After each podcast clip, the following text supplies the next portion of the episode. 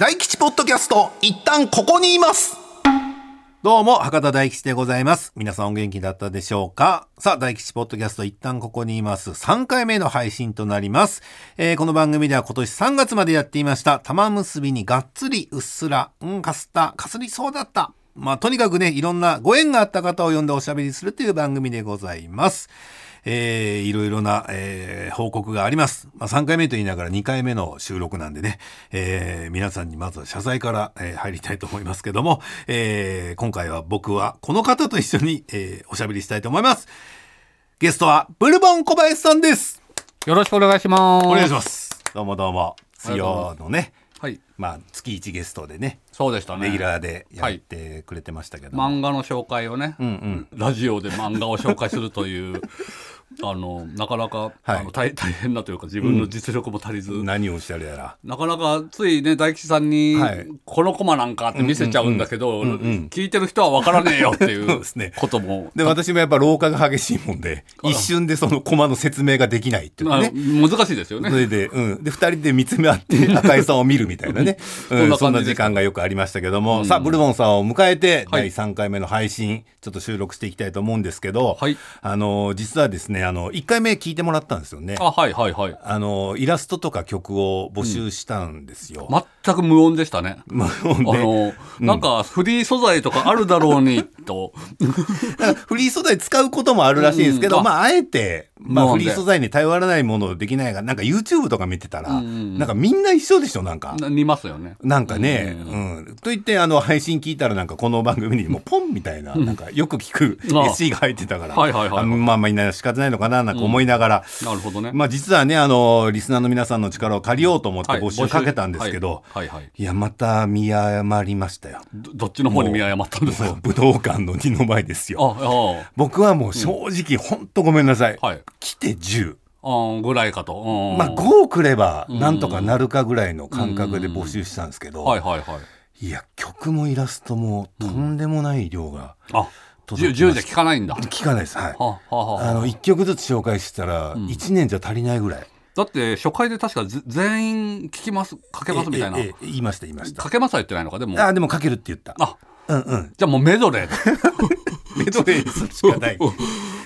いやーだからね。嬉しい誤算ですね。いや、本当に嬉しい悲鳴ですけど、やっぱ玉結びってすごい愛されてる番組なんだなと改めて思いました。えーなので早速ですけど、はい。えー曲関連、並びにイラスト関連、ん。えー募集は締め切りさせていただきます。あなるほど。一旦、一旦止めさせて。なるほど。じゃないと、あの、このポッドキャストを作ってるね、三船ディレクターのパソコンが、まあ、まもなく容量が足らなくなるという。パンパンになっちゃうんだ、うん、切実な声が届きましたんで、ちょっと一旦ちょっと募集の方は、えー、締めさせていただいて、はいえーここからはね、宣言通り、一曲ずつうんうん聴いていきたいと思います。えー、それを聞きながら、ちょっとブルボンさんと喋っていきたいと思います。あ楽しみですねこれ逆にね、うんだって僕、ブルボンさんと同世代じゃないですか。はいはいはいこういうコーナーありましたよね、昔ね。なんか、リスナーさんが。第1回でおっしゃってた、ラジオアメリカンはい、ラジアメのやつ。のうんうんテープ、僕も聞いてました、聞いてました。はい、うんはい。めちゃくちゃ凝るんですよねやっぱネタ職人的にねうんで、福岡のね、ラジオ番組のパオーンっていう、あめちゃめちゃ人気番組あったんですけど、ローカル番組の。それもなんか火曜日だったかな、こういうコーナーがあって、ん。みんななんかこぞってなんか応募して、毎週面白かったんで、あのーね、輝かしい思い出をもう一度といったところね、なるほどね。たくさんいただきましたんで、じゃあいろんなタイプの BGM があるのかな、多分あると思いますよ。ということで、片っ端からかけていきたいと思います。はい。えーまずは、ラジオネーム、こもすけさんの作品です。どうぞや、これ、え？警戒いや、ちょっと待ってよ。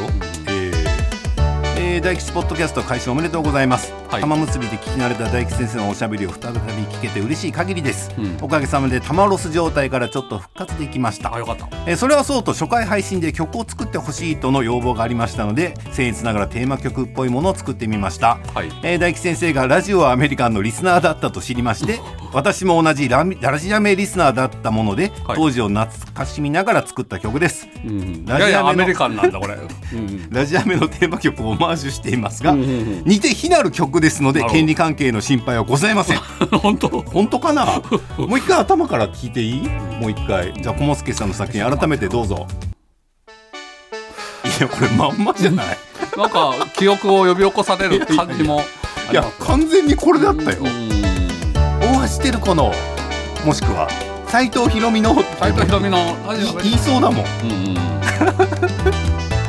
あーでもこうやって同世代の方がね、はい。ついてきてくれるのは嬉しいですね。軽快な感じで楽しそうでいいっちゃいいですよね。うん。うん。ね。ただこれねうん。小野助さんはね、うん。心配ないって言うけど そうだな。ごめんちょっと心配。TBS ラジオサイドが。そうだね。ね。人のしんね大丈夫は 大丈夫とは限らない。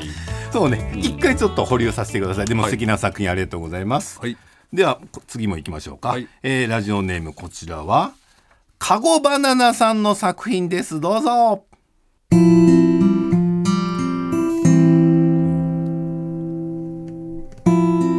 第1回の配信にて音楽を募集されていると伺いました。不詳ながらギターで作った曲を応募させていただきます。明るい A としっとりとした B の2曲です。おう。2曲ともこれが完成形ということもなくリクエストをいただければ拙い力量の範囲で修正もできますしまたこれを叩き台に改編いただくのも構いません。もちろん番組内でお使いいただく範囲での著作権は主張いたしませうん。んすごい大人。これ A パターン？これ B じゃないですか？えあこれこれが明るい A で A パターンえこれが明るい A パターン？かなりしっとりしてる気がしたんだけど。ねえ。じゃあ B パターンも聞いていい？はい。じゃあしっとりしたやつください、はい。おう でカゴバナナさん多分だけど、うん。こっちが明るいやつだよね。ねそうだよね。うん。えー A はリズムやベースを加えても良さそうです、ん。B はテンポ速くしてもっと明るい感じにもできます、うん。えいやなんか、ん。かっこいいラジオになりますね。ーねうん。えちょっと FM っぽいというか、うん。なんだろう、うん。ちょっとおしゃれすぎるかな。なんかコーヒーコーヒーのコマーシャルみたいな、ね。なあなんか安直なイメージだけど。でも素敵じゃないですか。すごいですね。う、ん、うん。いややっぱりリスナーさん。大吉さんをこう見てるとも言えますよ。あこういうおしゃべりを期待こういうあの、うん。案外実はかっこいい感じ。案外。あ のえーいやいやありがとうございますね、やっぱいろいろありますね。プロの方じゃないでしょ？アマチュアの方でしょ、うん。言ってもね、うん。ちゃんとこういうねオリジナルの曲作れるのすごいなと思いますけど、うん。じゃあもう一個ぐらいいく？えー、ラジオネーム石の人と書いて石人さんの作品です。どうぞ。エンジン音が入ってきた。背景大吉様スタッフ様昭和のヒーローに敬意を表しながらテーマ曲を作ってみました。なるほど。お聴きいただければ幸いです。は敬意を表しながらか敬意を表しながら。あはあ、はいはいはい。はあ。い。あ昭和ヒーローなんだ。あうん。やっぱあなんかシルエットのウルトラセブンみたいなのがさっと出てくる。そうですね、うん。うん。あとねあのこれから自動車は電気だと言ってる中ね。もうガソリンできた。廃屋できた。ディーゼルできたというか。冒頭ね。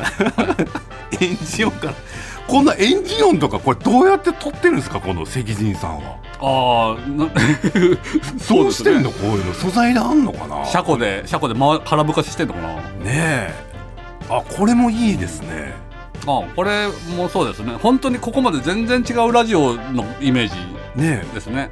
えいや参りましたねはいはいはい。ということでこのぐらいのっつったら失礼かもしれないですけど、うんこのクオリティのやつがうんうん。山ほど飛べているんですよなるほどなるほど。はいいやいいじゃないですか。うんでまあ急ぐこっちゃないしね。そうですね。テーマ曲別に急いで決めることもないので、うん。えーこうやって一つずつ聞きながらい。ろいろと、えー皆さんとね意見をすり合わせて決めていきたいと思います。はい。えーということでテーマ曲を送っていただいた石人さん、えーそしてかごバナナさん小もすけさん改めましてありがとうございました。はい。ということででは配信番組の方に参りましょう。一旦ジングルを流したいと思います、あジングルを別はいなんだね。今回のジングルはこちら、えー番組担当様初回配信おめでとうございます。玉結び最終回えーから2週間余り待ちに待ったポッドキャストとても楽しい業務連絡でした。お役に立てるのであればと早速作ってみました今日はこれから妻の実家に帰らねばならず あまり作業時間が取れなかったので短めのやつを一つだけですが来週明けも時間を見つけて BGM やテーマ曲。ごめんなさい、もう大丈夫なの。ごめんなさい。ごめんなさい。はい。締め切った。えーはいということで作ってくれました。ラジオネームハマソウルさんのジングルから番組スタートです。So,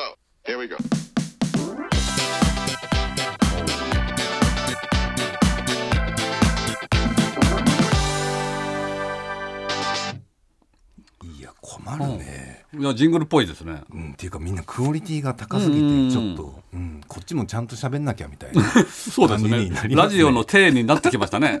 だんだんすごいですね、みんなが思うラジオっぽさみたいな、ね。う、ん、感じが、うん。あらゆる方向から、ん。なんか曲調こそ違えど、はい、なんか楽しくうんいい感じにしてほしいっていうのが願いがね、うん。感じ取れましたね。ね、そしてそのみんなの願い、ちょっと受け止められるか ちょっと不安にはなりましたけども、うんうんうん。えーこれからも全力で受け止めさせていただきます、えーということで今回音楽やりましたけれども次回の配信で、はい。えーブルボンさんと一緒にこのイラストの方もえー改めて見ていきたいと思いますのではい。引き続きよろしくお願いしお願います。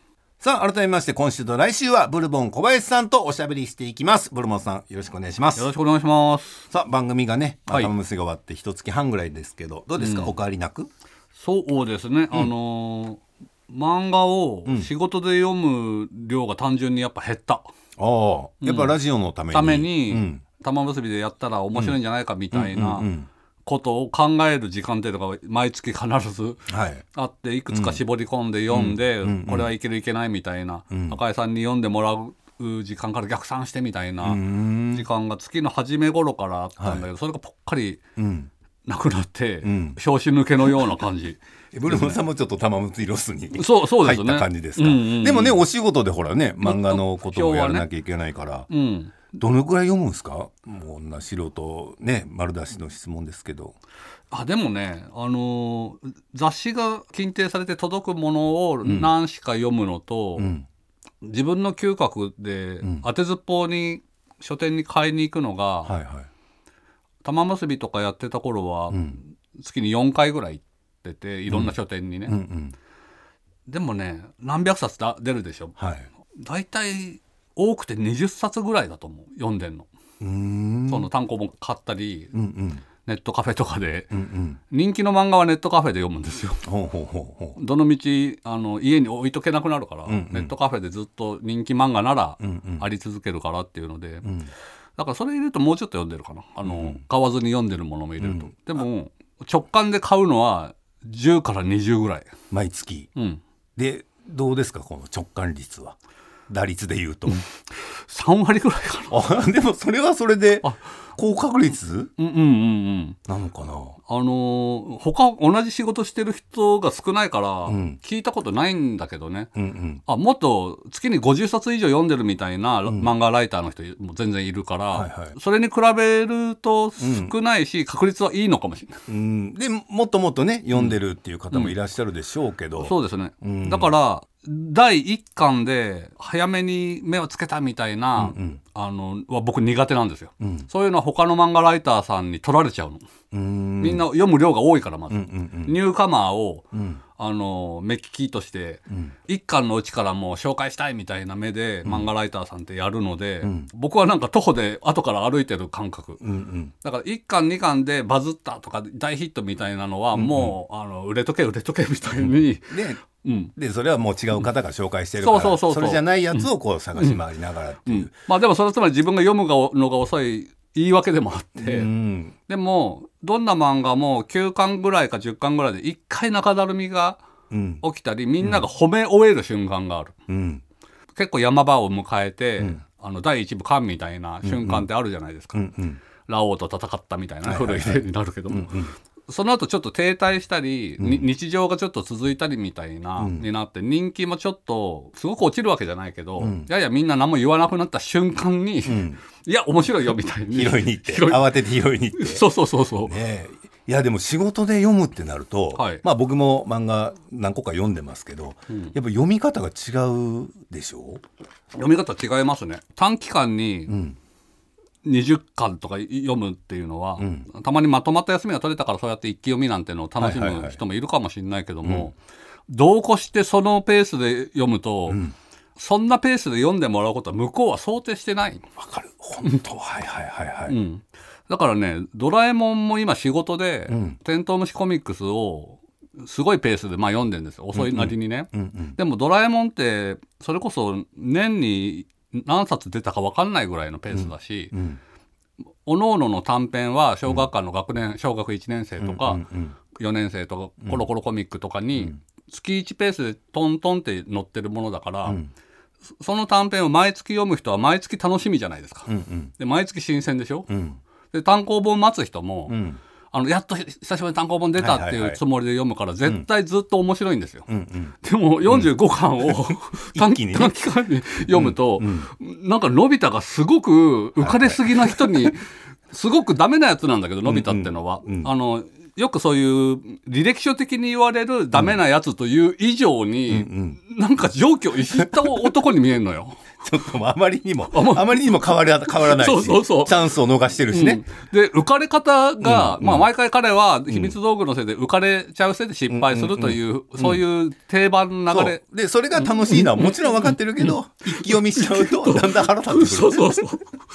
なんか説教じゃなくて心配になる感じ、うん。いや僕も実はね、はいはい。30年ぐらい前かな福岡のラジオを花丸とやって、やらせてもらってる時に漫画のコーナーを作って、はいはい。あの名作漫画最後どうなったか知ってますみたいな。はいはいはいはい、うん、なんか、後になんか最終回だけ集めた単行本とか出てましたけど、はいはいはい。当時なかったんで、あ早かったですねじゃあそういう、うん、でそれをなんか漫画喫茶とか出始めた頃だったからいけんじゃないかっつって、うん。その担当になったんですよあ最終回を、うん。あのみんな案外知らないやつを。知らないから、はい、あれどうなったかうん。発表しようみたいなんで僕が最初に選んだのがキャッツアイだったんですよ。ああなるほどキャッツアイの最後ってみんなどうなったか知らんでしょ？飛行場じゃなかったでしたっけ？違う、うん、とは思いながらどうなったかなと思って、うん。それこそ漫画喫茶みたいなとこ行ってうん。一巻から読み始めたけど、うん。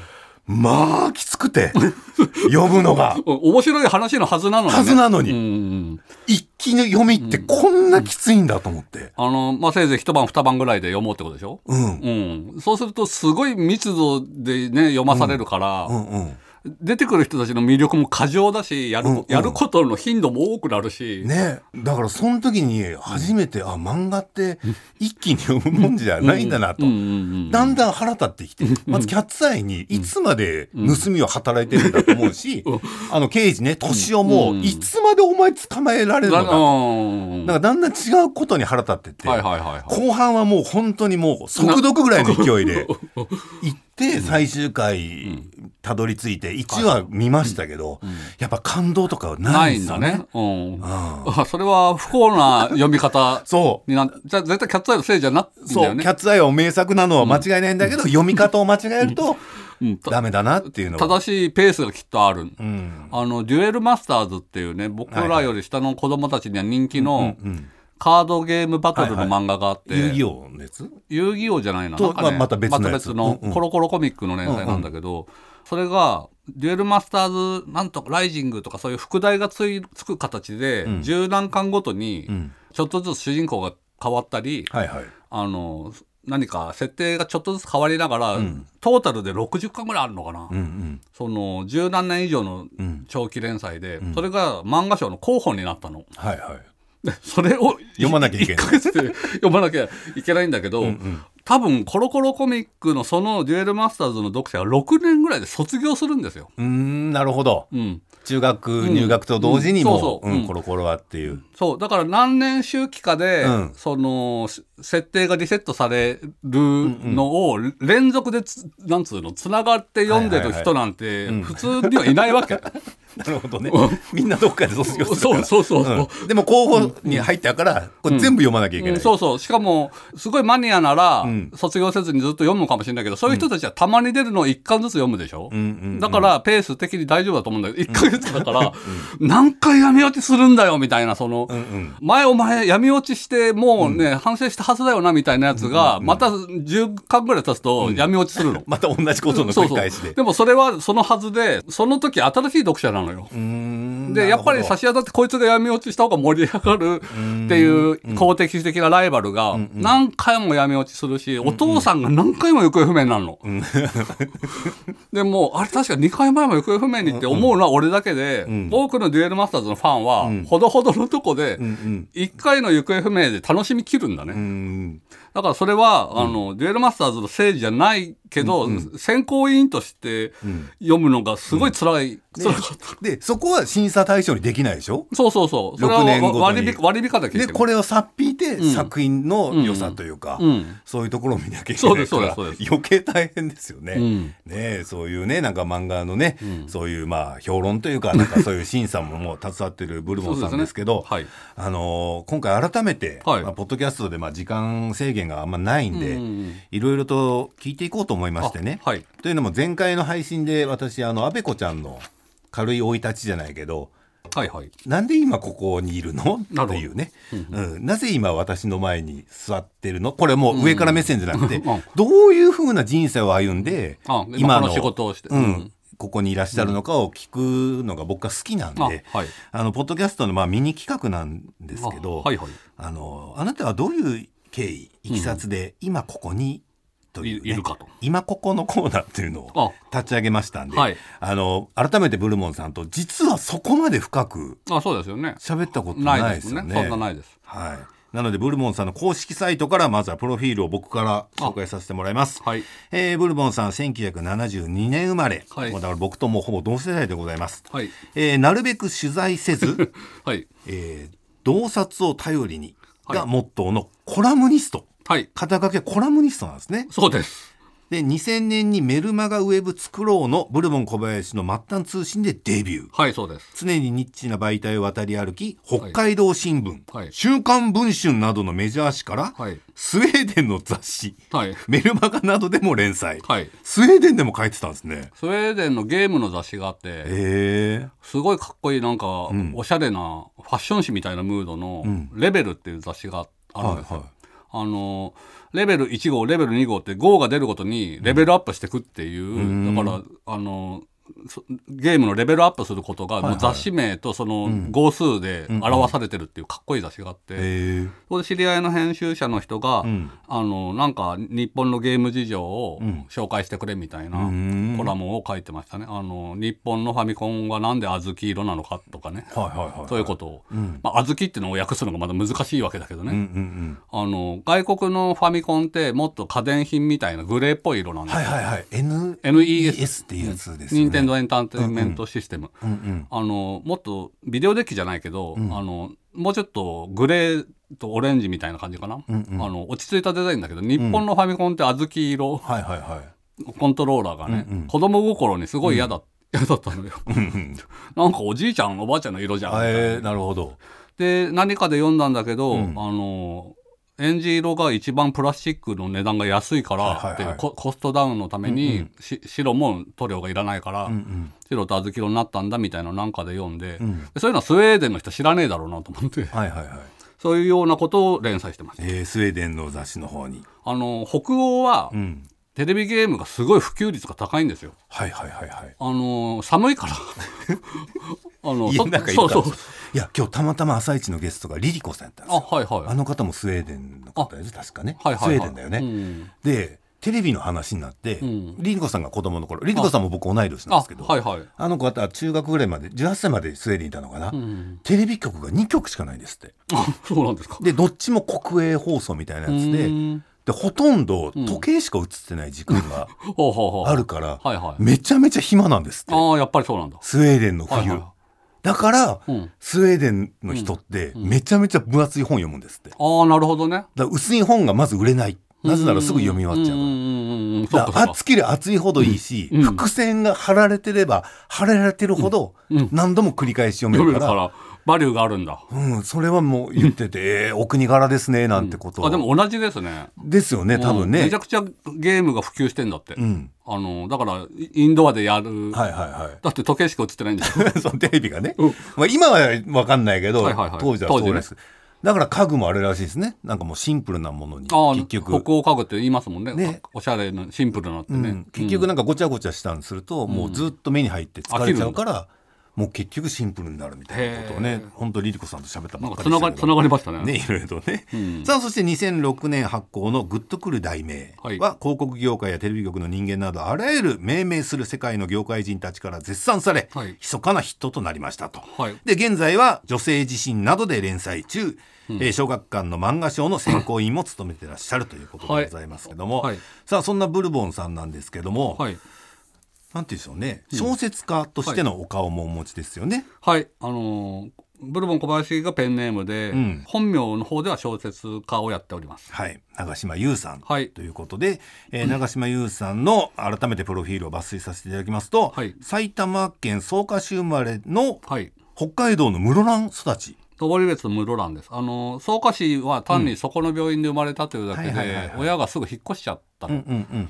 だから出生地は確かに草加市だけど、はいはい。だから草加市の人からなんかエッセイの依頼とかを、受けて「すいません何もし 知る知らないんです」わかりますわかります。私も神戸生まれなんですよ。あでも神戸のこと2歳2歳まで。はいはいはいはい。2歳までなんでさすがに何も覚えてない。覚えてない。はい。なのでどうしても、あの北海道の方が、この人の何かアイデンティティが形成されているのはどこかっつうと草加じゃなくて、うん。北海北海道そうですね、ん。で東洋大学二部文学部国文科に入学して卒業なさったと。はい。これごめんなさい。東洋大学はど東京の大学ですか？あの文京区東大の近くですね。東洋東洋大は上京してきたってことですよね。そうですそうです。室蘭から。そうですそうです。大学進学とともに。はい。で大学卒業してシャチハタにはい。お勤めになった後に作家デビューなさると。であの2001年に「サイドカーに犬」で文学界新人賞受賞、はい。で同じ年に「猛スピードで母は」という作品ではい。芥川賞。ありありがたい。そうですあの芥川賞は、あの割と新人に与えられる賞なんですよ。はいはいはい。大御所が取る賞じゃなくて、うん。あもろ新人は新人賞っていうのに、まあ、応募するんですよ。はい。投稿するっていうかね、うんうん。で投稿した新人賞を受賞して、ん。文芸誌という地味なその小説の雑誌にいくつか発表したものが、今度ノミネート制で、ん。あの受賞が決まるのが芥川賞。はいだからあのもう受賞したとかいうふうに見られるけども、あの大抵の人が、し新人の頃に取るんです。なるほど。だから決して別に早いわけではなない。いそうです。普通っちゃ普通。はい。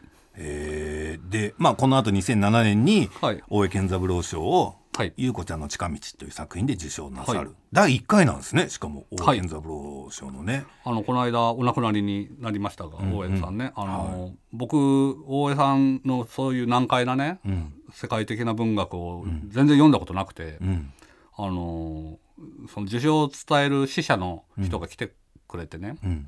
講談社の人なんだけど、大江賞第1回を受賞してくれないかって言ってくれた時に「いやでも俺でいいんですか?」と。僕だってそんな大江さんの本読んだことないですよみたいにうんうん言ったら、大江さんはね中島さんがもし断るって言ったら私が一升瓶持って談判しに行くっておっしゃってますって。私が口説きに行くと。そうそう、いうので、そんな知り知りもしないくせに ポーッと舞い上がっちゃって「取ります取ります」みたいな。えー、一回断って読む読んでみるっていうね。ね。そういう手もあったかもしれないですね。ちょっと一升瓶見たかったですよね。えー、そして2016年には谷崎潤一郎賞。を、はい。えー三の隣は五五号号室という小説で。あのこれは中堅どころの作家が取る賞です、あのさっきの大江健三郎賞もそうでしたけど、これはブルモンさんがこの賞に応募するっていうイメージではなくなくて出版社の方が。大江さんの賞についてはイレギュラーなのは、それこそ芥川賞なんて芥川龍之介が死んでるでしょ、うんうん。芥川龍之介の名前を冠にして、ん。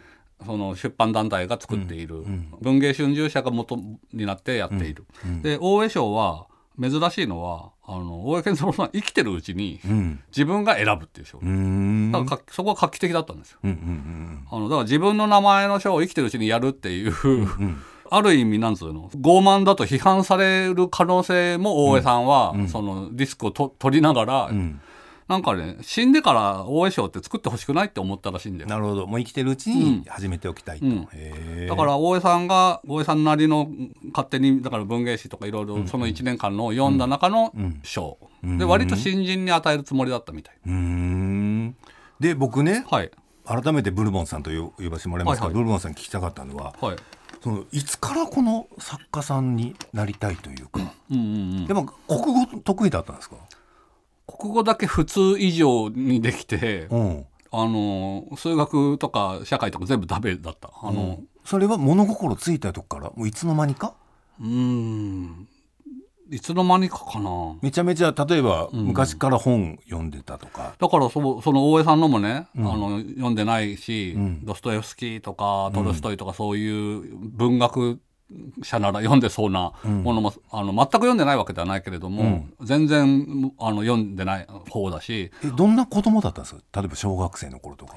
なんかあのー漫画家になりたかったですよ。ほうほうほうほだから何かを筋書きというかそういうの書くのは好きだったんだと思うんだよね。ううんうんあのノルノルくんっていう漫画書いて。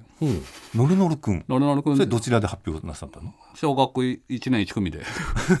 教室で？教室で。あでも1年生の時にもそうそうそうそう。うんうん。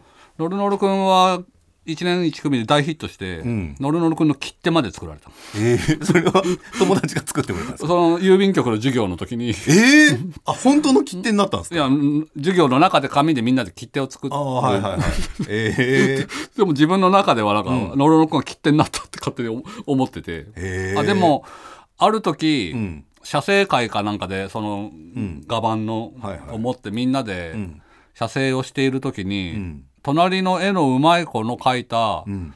その絵と自分が描いてる絵がもう全然違うってなんか、努力でどうなる問題じゃないって思うほど、ほあの自分の絵はダメで、その隣の子の絵がいいって思った瞬間があったんですよ、小学4年ぐらいの時、うんうん。なぜかペットショップを写生する、したんですよ。えー、珍しいですね,、うんね。普通は公園とかなのに、ね。うん。で店舗をだから普通にもう僕は平面的に地面をまっすぐ横に描いて、その上に四角くペットショップを描いてっていう二次元の描き方、まあ、いわゆる、うん。うん。でも横の人を見たら、あの側面がちゃんと立体的に奥までこうあって、地面もそのただの線じゃなくてちゃんと奥の地面もある、り立体がちゃんとあの描けてる絵をいきなり描いてる子がいて。それは僕が猛勉強して猛練習してそれが描けるようになった頃は、同じその小4のそいつはもっとすごい絵を描いてるわけだから、はいはいはい絶対に勝てないと思ってそれで漫画家は諦めたんですよ。その時点で？そうそう。えらい早い決断じゃ決断だけど、うんすごいなんか考え方スマートですね。そうか。だってうん室蘭の小学校の横にこんなうまいやついるんなら、うんうん。言ったら全国にはこんなこれよりうまい人多分もっといるはずだから、うん。勝てないっていう感じですか、お追いつけないと思った。あと、うん。へえそれは猛練習すれば自分はそこまで行くかもしれないが、ノルノル君のあの栄光にしがみつくことなく。く、うん。もうやめってやめたなったんですか？なったなった。へえ、ん。でそっから物語を書く本なんですか？それもね、そうでもないんですよ。漫画読んでばっかりで、うん。あのー中学生になったらファミコンブームとかも来て、はいはゲームや漫画ばっかりのオタクになったんで。部活とかやってなかったんですか？部活はね中、もうほんと暗いんですけど、中学生の時パソコン部があって。おおパソコン部ができたばっかりのパソコン部に何ですか機種は何ですかパソコンは？とね PC8801 が4台ぐらい、あのねその中学で少し前に若くしてお亡くなりになった子がいてそのお父さんが若くして亡くなったじ我が子のことをいたんで、パソコンが趣味だったその子の気持ちをこれからの子供に叶えてくれって言ってき寄付したんだって。なるほど、ん。じゃないとね、んあの時代学校にパソコンって、うん。ね、うん。ないと思うんだけど、うんうんうん。だからあのそういうわけで恵まれてたんだけど、んうん。だからインドア派でオタクでもうパソコン部があるなんでもうそこレッツゴーみたいにうん。なってて、あの時代何やってたんですか？そのパソコン部で。ザナドゥとかですよね。あもうゲームやってんですね。う んそうそうそう、へえあのなんだ MSX パソコンも持って、家に持ってたし、はいはい、ここがね僕とあブルボンさんの共共通点通点で MSX っていうね、ちょっとあのリスナーさん若干置いていきますけども。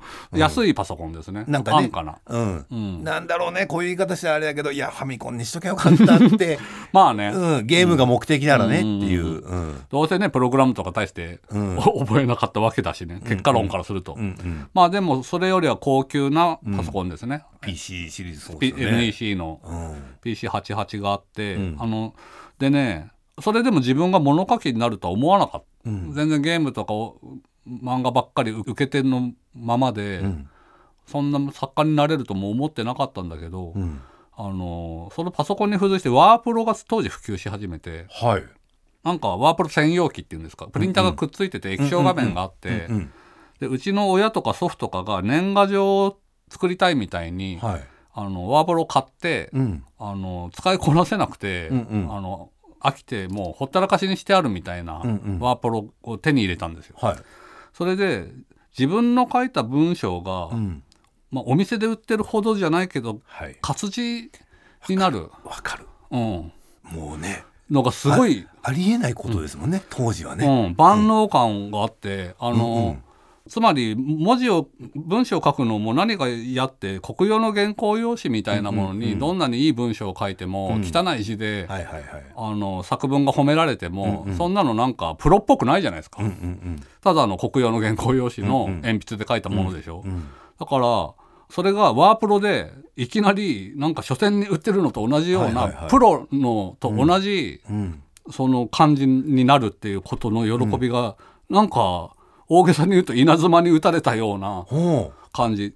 だからあのーなんか地味編に憧れてギターを弾いたみたいな人がいるけど、う、うんうん、ギターに憧れるみたいにそうワワープロはい。だから夏目漱石に憧れてとか村上春樹に憧れてじゃなくてんうん。ワワープロがすごい、もう魔法の道具だった。自分の打った文字がそうそうそう。綺麗に印字されて文章になってこう、うん。表示されるのがすごくうん、だからそれはと。うん、そこですね。それは中学生ぐらいですか？それが中学から高校の頃ですね。一番ね受験勉強だなんだ。で、うん僕ら同世代でみんなそうかな、ん。ほら急に将来のこと言われるでしょ、うん高校受験あたりから、うん、突然ね。突然「お前何になりたいんだ?」って言われても「うん。うん。いや何も考えてないし」っていうね。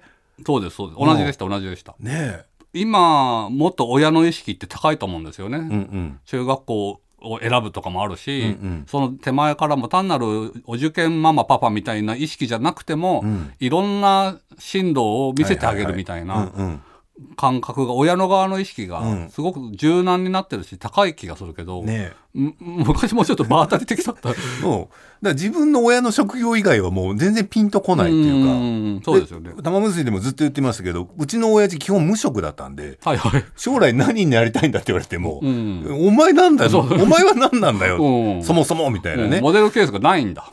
だからざっくりと公務員になりなさい、公務員って何なん？役場の人間体とか言われて 役場の人間になれって言われてもなとか。そうですよね。だから結局僕もテレビが好きで、はいテレビばっか見てたからいつかこのテレビの中に行ってみたいな、なるほどなるほど。演者じゃなくても作る側にも回ってみたいなとかね、うん。はいはいはい。そういう夢はありましたけども、はいはいはいはい。あでもワープロのとの出会いで、うん。まずはこのそうですね。作家さんへの道を一歩踏み出した、わけですねそうですでなんとですよはい、ここでうん、一旦ここで締めてみて、はい。次回はい。ちょっとこの高校卒業、ね、高校入ってうんうん東洋大学行って、ええ。シャチハタからうん。芥川賞にたどり着く、はいはい。ねえ、うんうん。この辺りも私興味津々なんではい。次回あ。いいですか？わかりました。はい、次回はその話をさせていただきたいと思います。はい。So, here we